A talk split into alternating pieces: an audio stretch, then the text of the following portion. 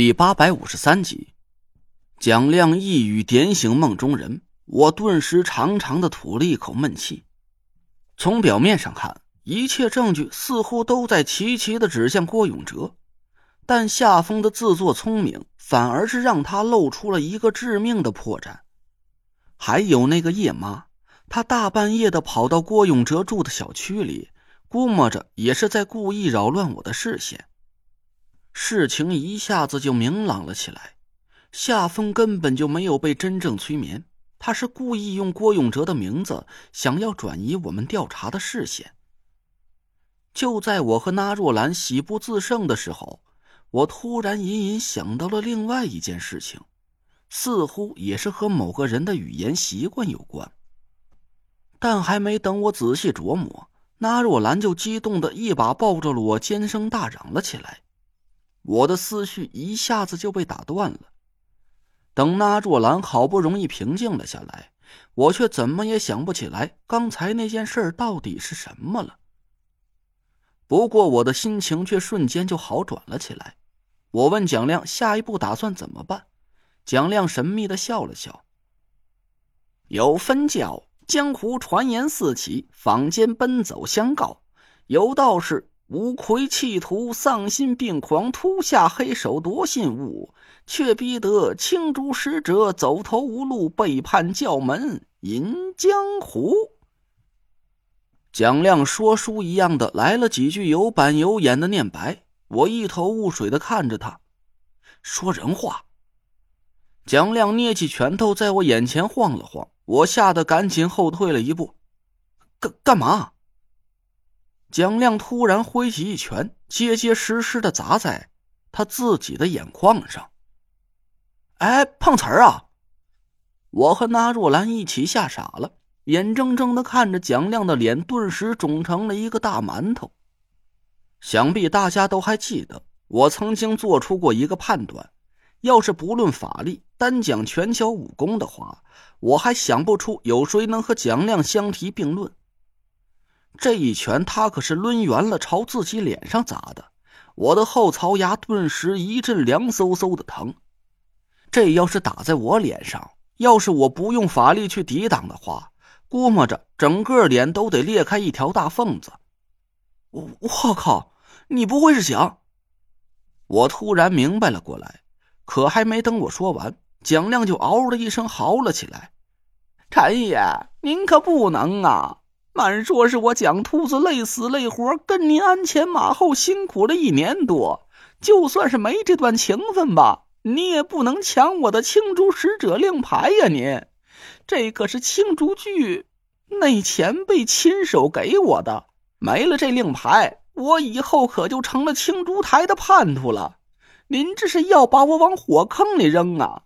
嗨，姓陈的，说不听了是吧？好好，你要断我生路！那我蒋秃子和你也没什么好客气的了。蒋亮一边叫嚷着，一边乒乒乓乓的闹出了一串动静。我欲哭无泪的看着他。要不是我就在眼目前看着他做戏，连我自己都要相信我们俩彻底撕破了脸，为了一块令牌大打出手了。不得不说，那若兰也是个演戏的高手。他立马就尖着嗓子叫了起来：“哎，我说你俩要打架，给我出去滚远着点儿！人家这满屋子都是价值连城的宝贝货，碰了磕了的，你俩穷鬼谁赔得起？”这还不算完，门口的德福竟然也乱入片场，强行加戏。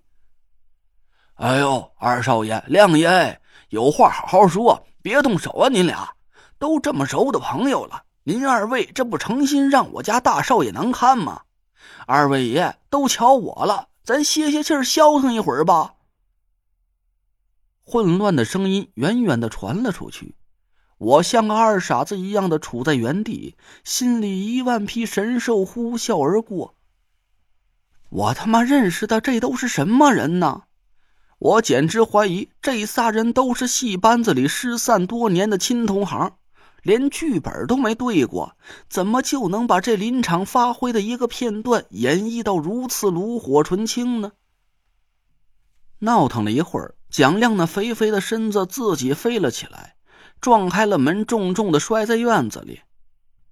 哎呦嘿，大意了，没闪，这一下可摔着我喽！好啊，好你个那大公公，你不讲武德，趁亮爷不留神，你偷袭是吧？行，你们人多，亮爷我今儿个认栽了。从今儿个往后，咱恩断义绝，各走各的道。你俩就耗子尾汁吧。蒋亮一边破口大骂，一边哼哼唧唧的走出了院子，一路上还砸了几个花盆。一群人着急忙慌的跑进了后院，一脸八卦的朝屋里伸着头，叽叽喳喳的谈论着刚才到底发生了什么事儿。德福假装甩胳膊拍大腿的叹息了一会儿，朝那群人一瞪眼：“看什么看？没见过抢东西的！我可告诉你们。”咱家二少爷打今儿个开始就是青竹台的青竹使者了，还有江南纸扎一派也请了咱二少爷做掌门人。咱那家有了这么牛掰的靠山，他中州五魁算个屁！都记住了，以后出门都给我威风着点别丢了咱那家门里的脸面。那群人目瞪口呆的看着德福，又把眼光转到我身上。赶紧小鸡啄米似的，一个劲儿的点头。我苦笑了一声：“得，杀妻娶小三儿，让中州五魁扫地出门，都已经够丢人的了。这回倒好，我身上的恶名又凭空多了一条。”我朝那若兰翻了个白眼儿，赶紧离开了他家。发动车子的时候，我看见德福正在指使着一大群人出门去分头办事儿。估摸着不出半天时间，我不顾朋友情谊打伤蒋亮，抢走他青竹使者令的消息就会传遍整个中州城了。虽然这些人不知道青竹台是个什么意思，但只要他们原原本本的把德福的话散播出去，很快就会传到夏风私生子的耳朵里。我无奈的笑了笑，回到唐果儿家里。唐风和楚灵正坐在客厅里和唐果儿商量着婚礼的细节。唐，啊，爸妈，您二位来了。我别别扭扭的跟唐风和楚灵打了个招呼，本以为他们应该会对我冷言冷语的，可没想到唐风一脸激动的朝我就迎了过来。贤岁啊，贤岁！哎呀，爸就知道，以你的本事。就算是不当那中州五魁的魁首，也能有个好出路。